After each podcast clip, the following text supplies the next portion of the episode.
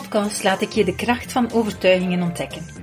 Zo zal je geïnspireerd worden om ook jouw weerstanden, angsten en twijfels aan te pakken en om te zetten in actie en daadkracht. Ik ben Iris Willems en ik heet je van harte welkom bij de Kracht van Overtuigingen podcast.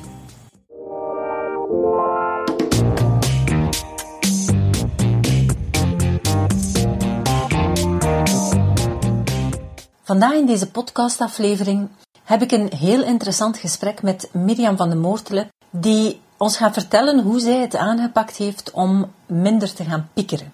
Ik denk dat het een thema is waar heel veel mensen tegenaan lopen. En daarom dacht ik, het is wel heel interessant om even te horen. Zij is al een tijdje bij zichzelf aan de slag gegaan met het aanpakken van overtuigingen.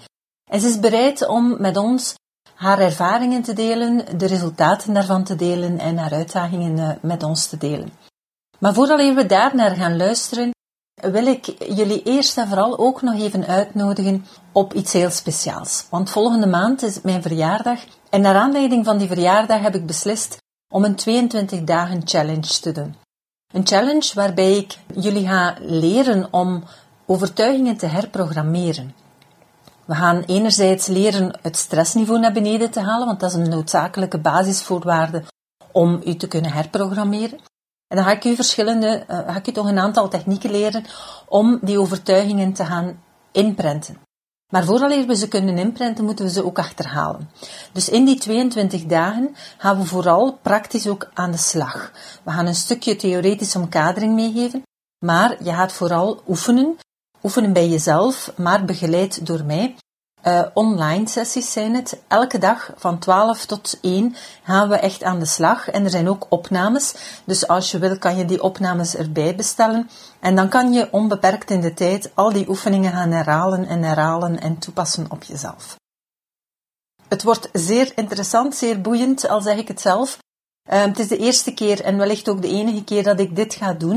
Het is een heel intensieve begeleiding, um, maar ik ben ervan overtuigd dat het jullie op korte termijn heel grote stappen gaat helpen zetten en dat je op die manier gemakkelijk inzicht gaat krijgen in jouw onbewuste achterliggende beperkende overtuigingen.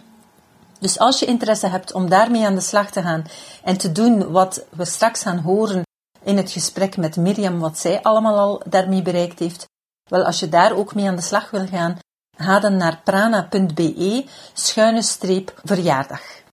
En daar ga je dan uh, kunnen registreren en dan word je uitgenodigd, krijg je een link om online in Zoom uh, mee te doen aan de dagelijkse sessies. En als je er niet altijd kan bij zijn, kan je dan ook via de opnames alles nog gaan herbekijken en blijven oefenen. Dus ik hoop dat je talrijk aanwezig bent, want ik ben zelf al heel enthousiast om jullie daarin te begeleiden. Ik ga alles van mezelf geven om jullie daarin een heel mooi, succesvol parcours te laten afleggen. En dus nu gaan we vol enthousiasme en vol interesse luisteren naar wat Mirjam van de Moortelen met ons wil gaan delen. Welkom Mirjam. Dag Iris. Hallo.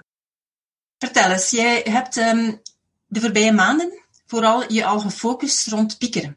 Kan je misschien eerst eventjes schetsen wat de situatie bij jou was? Hoe, waarom dat je dat dan als, uh, ja, als werkpunt genomen hebt? Wat was het de drijfveer daartoe? Vroeger was ik een uh, enorme piekeraar. Dat wou zeggen van je kon op geen enkel scenario komen of ik was al aan het piekeren. Alles wat ik hoorde, ik zag al van allerlei doemscenario's of allerlei dingen. Wat als? Hè? Als dit gebeurt, ik, dat heeft ook te maken met het feit dat ik ook op alles heel goed wou voorbereid zijn. Ik wou een stukje controle over de dingen hebben. En de onverwachte zaken, daar had ik geen controle op. Dus daar bedacht ik scenario's op van als dit zich zou voordoen of als dat zich zou voordoen. En dan kom je eigenlijk in een eindeloos gepieker, want je hebt gewoon geen vat op een aantal dingen. Mm Dus eigenlijk een beetje vanuit mijn controle freak zijnde, omdat ik dacht van als ik voorbereid ben, dan geeft mij dat rust. Ja. Alleen ondervond ik door heel veel te piekeren over van alles en nog wat, dat het mij helemaal geen rust gaf. Integendeel, dat het mij bijzonder veel tijd en energie kostte, mm wat dan eigenlijk weer onrust teweegbracht. Ja. Voelde je dan ook werkelijk angst soms, of, of ging het niet zo ver? Het ging meestal niet zo ver, omdat het geen scenario's waren waar ik mij onveilig in voelde.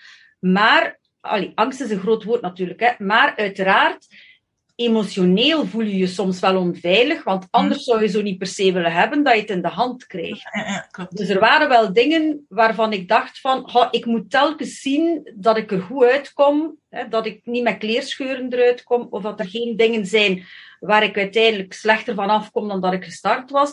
Dus ergens zal misschien wel die angstfactor daarin gezeten hebben, maar niet om te zeggen van ik heb negatieve ervaringen gehad waardoor ik niet meer kan functioneren. Dus dat niet. Nee. En was dat zowel in uw werk als in uw privé, of was het op een bepaald terrein meer dan op andere? Ik moet zeggen, vooral op mijn werk had ik dat, omdat ik ook wel een uh, perfectionist ben en dat ik ook wel die dingen onder controle wou houden. En dat ik terzelfde tijd ook wel iemand was die heel vlug dacht aan nieuwe dingen. Dus als er vernieuwingen waren, was ik aan de ene kant enthousiast dat ik kon dingen vernieuwen, maar aan de andere kant zat daar weer die factor van oei, dat is het ongekende. Dus verplichtte ik mezelf om daarover na te denken, wat kan dat allemaal inhouden? En dan begon dat gepieker natuurlijk. Ja, en dan, dan ging je eigenlijk vooral eerst gaan denken aan wat dat er allemaal mis kon gaan, in plaats van wat dat allemaal goed kon gaan waarschijnlijk ja, dat was iets wat uh, enorm op mij inwerkte. Ik had blijkbaar heel weinig vertrouwen in een goede afloop. Ik was eigenlijk ook zo opgevoed van, zorg dat je de dingen in eigen handen houdt. Hè. Dan ben je daar de baas over, heb je daar controle over. En dan kan jij beslissen welke richting het uitgaat. Dus ik denk dat het een beetje vanuit die overtuigingen was, mm -hmm. dat ik effectief ook wel die controle wou houden. En soms was het ook wel goed dat ik proactief dacht, scenario's bedacht en eigenlijk al mogelijke oplossingen bedacht voor dingen die zich nog niet eens hadden voorgedaan. Maar het bleek toch wel heel vaak, en ik durf daar nu geen cijfer op plakken, maar toch in meer dan de helft van het aantal keren, als het al niet drie vierde of zelfs nog meer is, was het achteraf bekeken nutteloos dat ik mij zorgen gemaakt had. Ja. En dan tegen dat zich het scenario voordeed, was het ofwel totaal anders, ofwel was het probleem al opgelost. Dus was het niet echt een probleem. Ja. En wat heeft u dan toen beslissen om, om dat te veranderen? Want hoe lang, ik veronderstel dat dat al gaan zijn leven zo is dat je dat doet. Dat klopt. Wat heeft mij onder andere daarin doen beslissen? Omdat het ook ten koste ging van mijn nachtrust. Oké. Okay. Ik werd ook gewaar dat wat er overdag in mijn hoofd spookte, en soms duwde ik het weg, omdat ik zo'n danig druk beestje ben, dat ik altijd wel met van alles en nog wat bezig was, en dan moest ik er niet aan denken. Maar het bleef wel op de achtergrond. Dus wanneer kwam het dan naar boven? Op momenten dat ik in rust kwam. En wanneer was het dan? Vooral s'avonds en s'nachts. Zo had ik, of ik heb het nu eigenlijk nog altijd, hè, altijd een blad en uh, een stilo of potlood. Hè, want eigenlijk al zelfs een potlood, omdat een stilo soms een keer niet schrijft s'nachts. En dan kon ik me daar dan in opjagen. Dus een potlood, dat wist ik van behalve de punt die kan afbreken uh, zal die wel altijd schrijven. Dus ik had altijd wel iets om te schrijven, omdat ik ook s'nachts de meeste ideeën kreeg, had ik het gevoel. En dat, ik had mijzelf ook aangeleerd van, als je iets in je, je hoofd opkomt, hè, doe je licht aan, schrijf het op. Want ik heb het ook geleerd om het niet te doen, maar dan blijf ik onrustig slapen uit angst om het te vergeten. En dan ben je het morgens toch vergeten, waardoor je dan weer begint te piekeren. Dus ja, eigenlijk is dat een beetje een vicieuze cirkel ja. dat je eigen aanleert. Hè? Dus ja, ik loop er al een tijdje mee rond. Ja. Maar eigenlijk die gedachten die je opschrijft, op het moment dat goede gedachten zijn, dat oplossingen zijn, dan, dan is het eigenlijk goed. Maar je hebt dan ook andere gedachten die dan eerder ja, negatief denkende doemgedachten zijn, als ik het goed begrijp. Hè? Ja, ja, en het had ook te maken met dingen die ik wou zeggen of de manier waarop ik het wou formuleren. Dat ik die formulering zeker niet kwijt wou zijn. Dat was dan al tien keer de revue gepasseerd met telkens een nuance. Ik zei van, ik ga die frasering opschrijven, want dat zijn de zinnen die ik bijvoorbeeld zeker wil aanhalen als argumenten of als ja, oplossingen of noem maar op. Mhm. Ja, ja, ja, en dat kan zo blijven malen in je hoofd. Hè. En, en je weet eigenlijk bij jezelf van, oké, okay, het heeft geen zin dat ik dat duizend keer herhaal. Maar toch blijft het elke keer opnieuw komen en kun je dat precies niet op stop zetten, dat knop. Ja, ja. En als je natuurlijk heel veel piekert, dan lig je heel vaak wakker s'nachts. Uh, waardoor dat je inderdaad ook in die vicieuze cirkel komt. Hè. Daardoor heb je te weinig rust s'nachts, waardoor je dan overdag moe loopt, waardoor je nog meer doemscenario's ziet. En, en zo blijf je natuurlijk continu aan die dingen bezig. Hè. Ja. Je houdt dat zelf in stand eigenlijk. Hè. En welke, welke beperkende of welke overtuigingen, welke beperkende overtuigingen heb jij nu al aangewerkt en heb je al aangepakt? Wel, ik zal misschien vooral zeggen welke overtuigingen ik opgeschreven heb intussen en via de balanstechniek toegepast heb om te, ervoor te zorgen dat dat piekeren een stukje geremd wordt, of toch op een andere manier bekeken wordt. Dat is een van de eerste overtuigingen was van ik heb vertrouwen in mezelf. Ergens had het waarschijnlijk ook te maken met het feit dat als perfectionist hè, wil je, leg je die lat heel hoog en is wat je doet bijna nooit goed genoeg. Dus op een bepaald moment moet je aan jezelf zeggen van wees gerust, hè, je kan dat, vertrouw in jezelf. Hè, als op het moment, een tweede was bijvoorbeeld van ik vind voor alles een oplossing.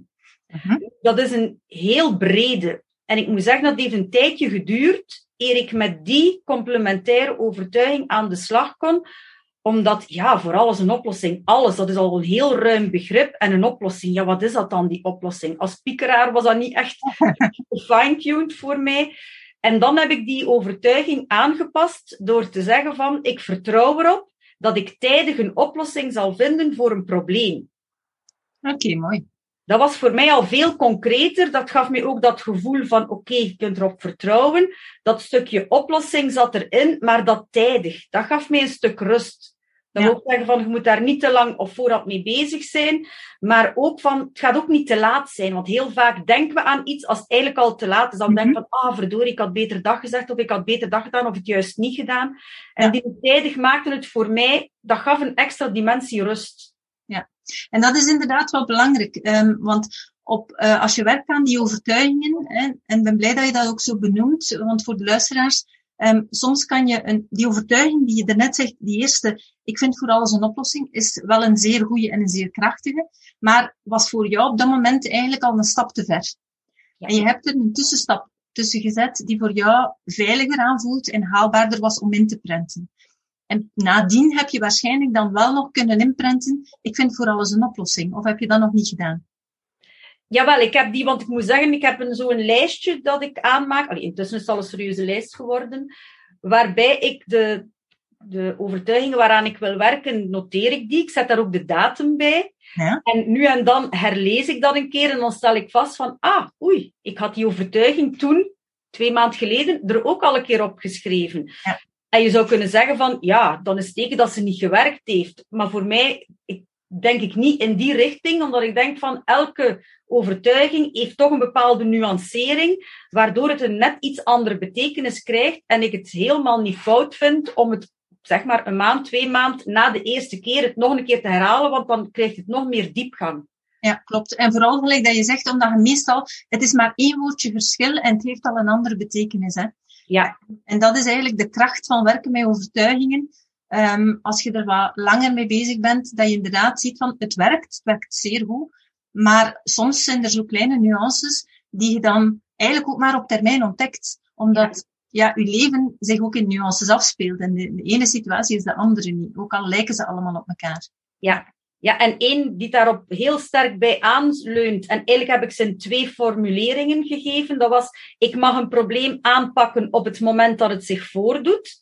Dat sluit heel nauw aan bij het vorige. Maar dan de nuancering daarop is ook, ik kan een probleem aanpakken op het moment dat het zich voordoet. Want ook dat is nog iets anders. Klopt. Um, en die nuances inderdaad, ik kan, ik mag, soms ook ik durf of eh, na gelang, we hebben zo een aantal nuanceringen. Uh, soms ik ben het waard, in deze context nu misschien iets minder. Um, maar ook, ja, anderen laten me toe om dat te doen. Want, want soms denken we ook dat een ander altijd van u verwacht dat je direct met een oplossing komt of met uh, alles gaat voor hen gaan oplossen op voorhand al. Ja, dat klopt. En eigenlijk is het wel grappig dat je dat zegt, omdat ik heb niet de formulering genomen van een ander laat mij toe, maar ik heb wel de formulering genomen, ik laat mezelf toe om piekergedachten los te laten. Ah ja, goed. Ja. En ik laat mezelf toe om te ontspannen, want door te piekeren kan ik niet ontspannen. Wat voor mij ook altijd een hele moeilijke was. Ik, ik dacht dat ik ontspande, maar blijkbaar ontspande ik toch niet echt. Hè. Het is niet omdat je lichamelijk dingen doet dat je ook geestelijk volledig meegaat in wat je aan het doen bent. Waardoor ik daar dan nog een paar verdere um, nuanceringen op gemaakt heb van ik kan mij ontspannen en ik kan ook genieten van ontspanning en ik geniet. Want kunnen genieten van en het dan ook genieten, zijn dan nog weer twee andere dingen. Ja. Ik kan genieten, ik geniet ervan, ja, ik mag genieten. Ja. Ja. En ook hier weer, en dat is dan misschien wel nog, toch nog, nog een, misschien heb je dat ook wel gedaan. Uh, anderen laten me toe dat ik ontspan. En anderen laten me toe dat ik geniet van ontspanning. Want daar zit ook bij heel veel mensen een, uh, ja, een veronderstelling, een overtuiging eigenlijk ook, van, ja, maar ja, mijn omgeving gaat dat niet, niet tolereren hoor. Die zeggen gewoon dat ik altijd bezig ben. En heel vaak ook vanuit opvoeding. Hè. Bij mezelf, als ik, jonger was, in, deze, in, in mijn jeugd, als ik maar even in de zetel zat, dan zei mijn moeder van, zeg, heb je niet anders te doen, je zou beter een beetje werken. Ja? Dus als dat inderdaad heel vaak herhaald wordt, dan zit dat in je systeem. En ik kan soms, kan dat, dat stemmetje van mijn moeder zo nog altijd wel een keer door mijn hoofd komen. Als ik zo even in de zetel zit en mijn man komt binnen, dan is dat zo, soms is er nog, nog even die ding van, oei, ik zit in de zetel, mag dat wel? ja, dus dat, dat, dat is soms heel, heel erg. Um, nu, het belemmert me niet en ik, allee, ik heb er ook eigenlijk nog niet specifiek nu dat, dat zinnetje nu aangepakt, omdat mij eigenlijk niet echt blokkeert. Maar ik heb in het verleden wel aan mezelf ontspannen enzovoort ook moeten werken, want dat was ook, het was toen zo erg dat dat inderdaad ook nooit uh, toegelaten werd voor mezelf, maar in mijn hoofd ook door de omgeving. Ja, ik moet zeggen, ik herken het inderdaad, omdat bij mijn opvoeding, dat klopt, we hebben bijzonder veel vrijheid gekregen. Alleen hè, moesten onze resultaten zeer goed zijn. Daar werd niet over gediscussieerd, daar was geen marge op. En dat wil dus ook zeggen dat, ja, mijn ouders vonden het wel belangrijk dat we ontspanden, maar eerst dat werk. Dat, was zo'n belangrijke. Dus effectief, ik herken het heel goed. Als je zegt van, hè, als ik daar in de zetel zat en een boek las, dan werd dat inderdaad vaak gezegd hè, van, van oeh, heb jij niks anders te doen misschien? En heb jij je werk al allemaal gedaan? En zei jij zeker dat ik klaar zit, moet ik het keer niet opvragen? Wat dat, of toen kreeg een agenda, als, als al bijvoorbeeld was, hè, dat daar toch niks in stond. Ook al wisten ze perfect dat ik hè, eerst mijn werk ging doen en dan zou ontspannen, maar dat heb je, daarover heb je het al gehad in een vorige podcast, wat ook terecht is. Hè, dus uh, dat dat goed is voor sommige momenten, maar soms moet je ook wel eens eerst ontspannen eer dat je aan het werk gaat. Dat heb ik intussen ook alweer bij Prana bijgeleerd. Maar uh, het, het, klopt wel, doordat ze dat, ja, als kind heb je dat altijd gehoord, dat dat zo belangrijk is en dat men daar iedere keer naar keek, zo van precies alsof dat je, oei, dat was een zonde precies, hè, van dat je je uren niet allemaal benutte van de eerste minuut tot de laatste minuut. Dat je inderdaad, voordat je het zelf weet, jezelf dat ook oplegt, hè. Ja, ja. ja, en daar gaat het inderdaad over, hè, die overtuigingen. Dat zijn zo sluwe stemmetjes die eigenlijk op elk onbezonnen moment de bovenhand pakken en u, en u weer drijven in een richting dat je eigenlijk niet wilt. Hè. Ook al weet je perfect met je verstand dat, dat, ja, dat je nu niet meer geen verantwoording moet afleggen aan je ouders, maar toch elke keer opnieuw zit dat daar als je er niet echt aan die onderliggende overtuiging gaat werken. Hè. Ja, ja, zo kon ik inderdaad, als ik in de zetel zat en een boek las, dan kon ik mijzelf daar inderdaad schuldig rondvoelen om, of, het schuldig is misschien een groot woord, maar toch op mijn ongemak. Ja. Als ik daar alleen zat, ging dat nog, maar volgens de raad dat er dan iemand binnenkwam, dan sprong je recht en up, was hij recht dan naar de keuken of met weet ik veel wat bezig. Gewoon om toch maar niet aan te tonen dat je maar aan het lezen was. Terwijl dat op zich ook wel bijzonder belangrijk en goed is. Maar ja, ik kon er inderdaad met mezelf niet over uit om te zeggen van, het is oké, okay, doe dat maar. Dus ook al zei niemand tegen mij van dat ik het niet meer mocht doen, hè, maar het zat er toch nog altijd ergens in. Ja. Ik hoor van veel mensen ook dat ze dan zeggen, of soms zelfs zelf de perceptie creëren van, ja, maar mijn omgeving, die aanvaardt dat niet. Terwijl dat, dat niet altijd zo is. Het is, het is effectief, het zit vaak in je eigen hoofd dat je denkt dat je omgeving dat niet aanvaardt, omdat je zo opgevoed bent, of omdat je dat zoveel gehoord hebt uh, vroeger of gezien hebt bij, bij je ouders of je omgeving. En dan, dan gaat dat je eigen waarheid worden, in, inderdaad. Hè. Maar um, ja, je ziet, dat brengt ook de link met ons piekeren. Hè, want dat piekeren, ja, daar ben je toe gekomen om te zoeken naar die oplossingen en je wil alles onder controle houden. Zijn er nog zo van die zaken die je aan de luisteraar wilt meegeven in het kader van piekeren die je aangepakt hebt of uh, overtuigingen die je veranderd hebt? Um, ben aan het Nu, in ieder geval kan ik zeggen, door daar heel veel aan te werken, en daarmee bedoel ik met die overtuiging, maar eigenlijk in de eerste plaats door ervoor te zorgen dat ik zelf niet langer meer in continu beta zat. Mm -hmm. In stress bedoel je dan? Hè, ja, dat, continu, ja. ja, dat klopt, dat ik continu in stress zat, heeft ervoor gezorgd dat ik ook door een andere bril kijk naar de dingen. Mm Je, door continu in stress te zitten, ook al denk je van nee, ik heb geen stress, toch aan de manier waarop je kijkt, waarop je reageert of juist niet reageert, achteraf bekeken, op het moment waar ik nu sta, ondervind ik van oei, zelfs dat was een vorm van stress, alleen had ik het niet door. Waardoor dat ik door minder um, continu aan dingen te zitten denken, geeft mij dat ook rust. En ik zeg dat net daarnet ook al, hè, dat is een vicieuze cirkel. Doordat je aan het piekeren bent, hou je jezelf in die stress. Want je mhm. houdt je continu alert. Je moet ook alles gezien hebben. Want stel dat je keer een detail niet zou gezien hebben, dat zou grote gevolgen kunnen hebben. Ook al zou dat geen gevolgen hebben, maar je denkt dat dat, dat grote gevolgen heeft. Waardoor je eigenlijk jezelf belet om de dingen op een andere manier te bekijken. En als ik nu aan sommige scenario's denk, dan verwondert het mij dat ik niet in een kramp schiet of dat ik nu niet begin te piekeren. Iets wat ik vroeger wel onmiddellijk zou gedaan hebben. Als ik bijvoorbeeld naar heel dat corona-verhaal kijk, dat baart mij enorm veel zorgen, dat klopt. Mhm. Maar niet in die mate dat, dat, dat ik daar wakker van lig s'nachts of dat ik daar rond begin te piekeren. Omdat ik weet, er zijn een aantal dingen waar ik voor kan zorgen. Je aan de veiligheidsmaatregelen houden, je gezond verstand gebruiken, doen wat je mag doen en niet doen wat je niet mag doen. Maar er gaan ook onbekende factoren zijn. Ja. En dat heeft ook geen zin om daar van alles en nog wat rond te proberen doen, als je dat niet zelf in de hand hebt. Dus daarvoor ben ik op dit moment bijzonder blij dat ik al voldoende gesterkt ben in dat omgaan met dat piekeren, want ik vrees dat ik er anders op dit moment slechter zou uitgezien hebben dan dat ik mij nu voel ja, dat klopt. Je hebt daar ook nog een belangrijke gezegd. Um, eigenlijk is dat ook een beetje een, een, overtuiging die je nog zou kunnen imprinten. Misschien heb je ze ook al gedaan. Ik pak de problemen aan als ze zich stellen. Want heel veel mensen zijn al op voorhand bezig met allerlei problemen te creëren, stoppen daar heel veel tijd en energie in, zoals dat je daar straks zelf ook zei, die verloren is, want het probleem komt er nooit. En in, dat is eigenlijk in, in 99% van de gevallen is dat zo, hè, bij ja. Ja, maar ik heb inderdaad, een van mijn overtuigingen was, ik mag een probleem aanpakken op het moment dat het zich voordoet. Dat komt eigenlijk een beetje op hetzelfde neer. En dan lachend zeg ik soms, ik mag een Jean-Luc de Hane doen. Ja. Een Jean-Lucske doen. Ja. Gewoon omdat die man, die was daarvoor gekend, hè, om te zeggen, well, we gaan de problemen maar aanpakken op het moment dat ze zich voordoen. En op dat moment dat hij dat zei, dus het is nu toch al wel een aantal jaar geleden, kon ik mij daar bijzonder aan storen. Ja. Want dat druiste in tegen wie ik op dat moment was. Hè, want ik vond dat, dat kon je niet maken. En zeker niet in zo'n positie. Je moest voorzien zijn op van alles en nog. Zo was ik ook opgevoed.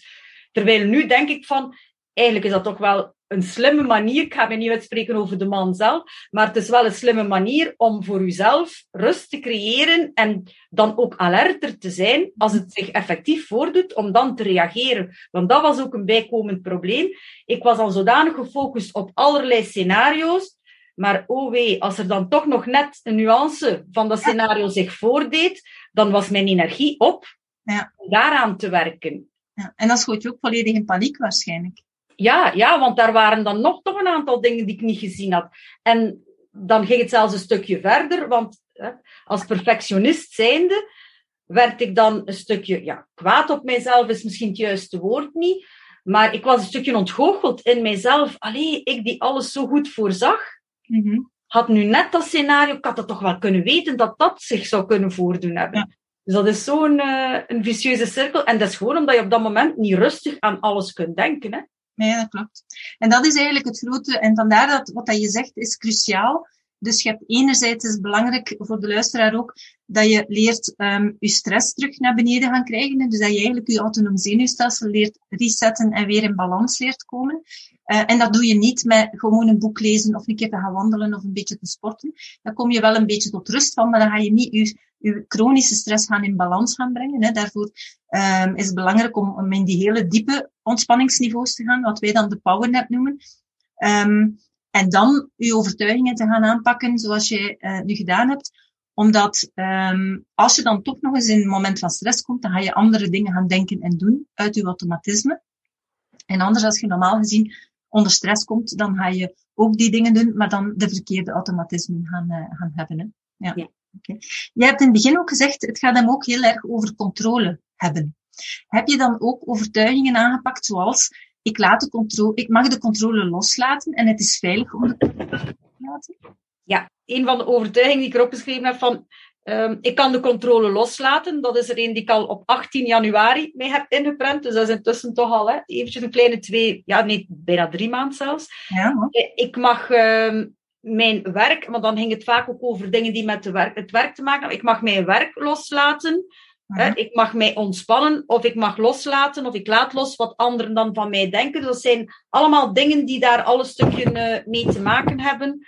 Um, ja, dat zijn zaken waar dat ik zeker aan gewerkt heb. Maar ik moet zeggen, weet je, vroeger, ik dacht ook dat ik heel veel momenten inbouwde om mijzelf rust te gunnen. En ergens deed ik dat ook wel, want ik heb yoga gedaan, ik heb mindfulness gedaan, ik, ja, ik heb heel ademhalingstechnieken en zo gedaan. En op het moment zelf was dat sava en voelde dat zeer goed aan. Maar het rare was, nu achteraf weet ik natuurlijk wel dat dat niet zo raar is, maar op dat moment vond ik het raar dat dat goed was voor het moment zelf. Maar van zodra ik dan toch iets tegenkwam waar ik tegenaan botste, omdat dat indruiste tegen mijn overtuigingen of mijn waarden die heel diep zitten, dat ik dan dacht van, tja, ik heb niet veel nodig om, woeps, weer in die trigger te vallen en weer onmiddellijk in die kramp te schieten, als het ware.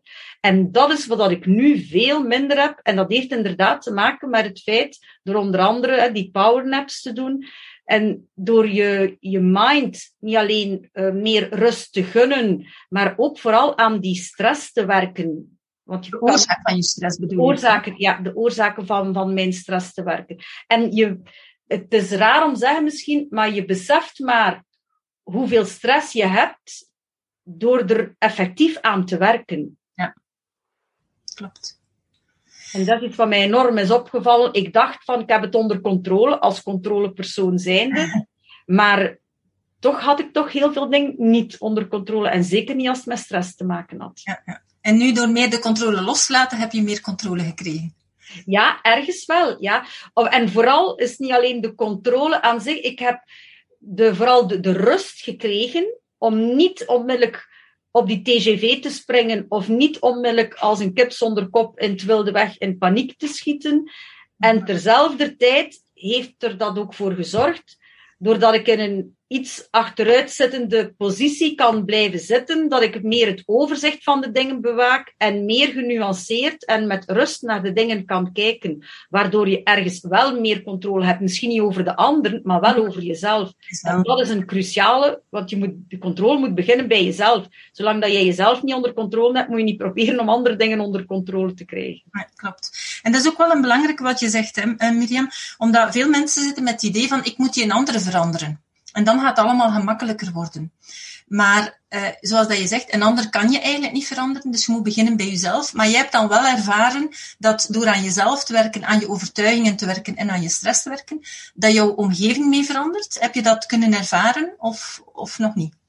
Ja, wel, een, dat ze, of dat zij volledig mee veranderen, om, ja, ja en nee. Een aantal dingen kan je niet veranderen. En ik heb mij daar ook kunnen bij neerleggen intussen. Dus dat vind ik voor mijzelf al een bijzonder grote overwinning. Waar ik vroeger dacht van, het gaat mij lukken om anderen te veranderen, heb ik intussen geleerd van nee. En dat kan ook nooit mijn drijfveer zijn. Wat het vroeger wel was, is nu absoluut mijn drijfveer niet meer. Maar ik voel wel dat mensen soms anders reageren. Mm-hmm. En ik kan er soms zelf al eens om lachen als iemand dingen tegen mij zegt dat, dat ik zie in de ogen van die persoon dat ze verwachten dat ik ga een tegenreactie geven. Ja. En dat ik in plaats van een, een, ja, een bitsige opmerking geven of, of een, een gevatte opmerking te geven, dat ik op dat moment met een glimlach zeg van goed geprobeerd, maar je gaat me niet op die kast krijgen. ja. En dan, dan zie je zo'n keer van ja, ja, Allee, dus daaraan word je wel gewaar dat er mensen zijn die, die toch wel hier en daar dingen ondervinden van, tja, ik had toch gedacht dat ze rapper zo gereageerd hebben, wat ik vroeger ook zou gedaan hebben. Ik zou op, van het minste dat er was, zou ik onmiddellijk erop gesprongen zijn. Ook om anderen te helpen. Hè. Als ik zag dat iemand anders in de problemen zat, dan ging ik daar het voortouw voor trekken om zogezegd die persoon te beschermen. Maar intussen ja, ging ik mee in een, soms een oeverloze discussie, waarvan je achteraf zegt van, voor wie of voor wat heb je dat nu gedaan? Dat, dat heeft ook geen enkele zin gehad. Nu denk ik van, oh nee, oké, ik ga eerst de dingen bij mijzelf hè, proberen in kaart te brengen en te bekijken. En dan zie ik wel, hè, anderen, ik, kan, ik wil anderen nog wel helpen, maar niet meer zoals ik het vroeger, een stukje onbezonnen zou ik het niet noemen, maar toch, hè, vanuit de goede bedoelingen, met de, de, volle energie dat dat zou doen. Nu denk ik meer van, nee, dat heeft ook geen enkele zin, daar bereik je niks mee. Integendeel, eh, probeer zelf rustig te blijven. Dat zal al heel veel helpen om de dingen op een rustige manier ook aan te pakken en eventueel op te lossen. Ja, mooi. Heel goed. Al heel mooie stappen gezet, hè? Ja, wel. Verschiet daar zelf van. Dat dat op zo'n korte tijd, dat is nu toch een, ja, drie maanden, een goede drie maanden dat ik uh, daarmee bezig ben, dat dat toch al zoveel effecten heeft. Ja. En als je dan, want sommige mensen denken, ja, ja, maar ik heb daar geen tijd voor. Moet daar uren mee bezig zijn. Um, vertel eens misschien, ja, hoe zit dat bij jou? Hoeveel, hoeveel tijd besteed je daaraan om te werken aan je overtuigingen en aan je stress? Hè? Hoeveel heb jij daaraan besteed de voorbije maanden? Nu, vanuit mijn perfectionist zijnde, ik ga er al onmiddellijk bijvoegen, leg ik voor mijzelf de lat hoog. En als ik met mijzelf een afspraak maak, dan hou ik mij daaraan. Dus ik wist op het moment dat ik instap in het programma van Pranaflix, dan ga ik er mij ook voor engageren. Dat is mijn motto. Je moet niets beginnen als je eigenlijk al op voorhand weet dat je er niet echt gaat eh, aan werken, omdat dat ook niet werkt en ook zeker niet voor mij werkt. Dus ik heb mijzelf heel goed geluisterd naar de vele webinars die ik gevolgd had bij jou. En daarin staat ook hoe belangrijk het is om consequent dagdagelijks die powernaps te doen. En zeker in het begin om dat meermaals per dag te doen. Mhm. Dus ik ben een heel brave, vlijtige leerling op dat gebied. Dus ik heb effectief wel die eerste weken heb ik minstens twee tot zelfs drie powernaps per dag. Uh, Wat behoorlijk lang is, want als, die, als je, ja, jij weet het zeer goed, hè, maar die eerste powernaps met die Jacobsen bijvoorbeeld, dat duurt toch rap 25 minuten. Mhm. Dat wil dus eigenlijk zeggen dat je anderhalf uur ja, vrijmaakt om daaraan te werken. Nu, dat is een investering die je doet, en dat is bij heel veel dingen zo. In het begin, dat gaat traag vooruit. En je stelt je soms de vraag van, is dat wel nodig? En moet dat wel zo vaak? Maar binnen de kortste keren word je gewaar dat je effecten genereert. En dat is dan weer een stimulans om dat vol te houden. Mhm. Dus vandaag de dag doe ik nog altijd geen drie keer meer. Dat zou niet correcte informatie zijn. Maar ik doe elke dag minstens één powernap. Mhm. Ik heb heel lang, een heel lange tussenperiode gedaan dat ik overdag een powernap deed en s'avonds dan de inslaap powernap hè, die we dan doen om tot rust te komen om, om in te slapen. Nu, ik moet zeggen, ik had um, nog niet zo lang geleden, want heel veel dingen had ik al wel eens gelezen, maar ja, tussen iets lezen en weten en het dan ook doen is een dag en nacht verschil. Dat kan ik uh, zwart op wit beamen. Maar ik had bijvoorbeeld gelezen van de manier waarop je s'nachts in je bed of s'avonds in je bed kruipt en inslaapt, is ook de manier waarop je s'morgens wakker wordt. Mhm. En dan wist ik voor mezelf van ik moet zorgen dat ik tot rust kom. Vandaar die inslaappowernap die ik deed. Die bracht mij schitterend tot rust. En binnen de kortste keren hoorde ik al maar de helft meer van die powernap. En ik was al in dromenland. Hè. Dat was een zalige manier om in te slapen. Maar tezelfde tijd wil ik voor mijzelf ook eens testen of dat ik het zonder die inslaappowernap kon. Ja. En dat, dat lukte ook, omdat ik voldoende rustig was op het moment dat ik naar mijn bed ging. Omdat ik ook die powernap overdag gedaan had om dan indrukken te verwerken en zo. Maar het is nu toch al meer dan twee weken dat ik elke morgen, als ik opsta, dat ik start met een cocon-versie. Waarbij ik mezelf omhul met positieve energie mhm. en mij bescherm tegen negatieve energie die van buitenaf op mij afkomt, wat dat ook mag wezen. En ik moet zeggen dat dat enorm verschil geeft voor mijzelf. Ik voel dat aan als ik sta s morgens op. Ik ben heel rustig, omdat ik daar het positieve en het negatieve heel mooi een plaats kan geven. Dat is voor mij een heel duidelijke structuur. En eigenlijk begin ik al mijn dag in de rust. En dat is al een heel groot verschil buiten een dag bijvoorbeeld in, in stress beginnen. En dan ook nog smiddags een keer in de loop van de namiddag doe ik dan die powernap, dan de echte powernap. Maar dat kan ook verschillend zijn. Dat kunnen ook allerlei toepassingen zijn die we intussen geleerd hebben doorheen de trainingen. Maar het feit dat ik toch een vorm van een powernap doe, is voor mij blijkbaar op dit moment voldoende om zowel over mijn voormiddag rustig door te brengen, mijn namiddag de dingen te kunnen recupereren en dan terzelfde tijd ook voldoende rust te hebben om s'avonds een goede nachtrust te hebben. Ja. Oké, dus daarmee heb je het nu eigenlijk, je voelt van oké, één keer per dag en ik heb alles, uh, ik ben perfect, allee, ik voel mij heel goed in balans, ik heb mezelf onder controle, ik heb eigenlijk al die dingen kunnen verwerken.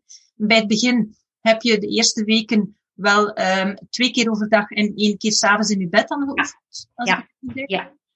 Um, dat is ook iets wat ik inderdaad aanraad, vooral bij mensen die heel veel energiegebrek hebben of heel veel stressklachten hebben, om in het begin uh, een intensievere periode te doen. Maar dat is dan vooral gericht op die, dat ontstressen, hè, omdat al dan je systeem zich moet gaan herstellen. En eenmaal dat het weer in balans is, dan heb je eigenlijk een beetje een onderhoudsdosis uh, die je nu hebt.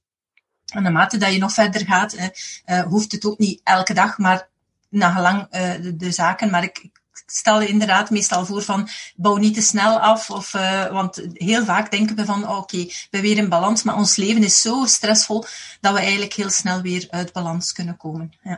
Ja. Maar als, je, als we het hebben over de overtuigingen, um, dat stukje om daaraan te werken, hè, de dingen die we nu besproken hadden van werken aan dat piekeren, die overtuigingen. Um, heb je daar heel veel tijd, uh, hoe, hoe, heb je dat aangepakt? Is dat, ik veronderstel dat dat ook in stukjes gegaan is, elke dag een paar overtuigingen. En hoe, hoe, hoe lang ben je daarmee bezig? Wel, ik moet zeggen, ik heb dus door de training te volgen, heb ik op mijn eigen tempo les na les gevolgd. Hè. Dus dat is het handige daaraan, dat telkens in kleine stukjes is opgedeeld.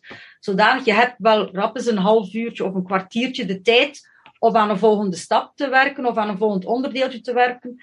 En het is eigenlijk maar op het moment dat we bij de stappen komen om aan de overtuigingen te werken, dat ik effectief ook telkens ben beginnen toepassen wat daarop stond.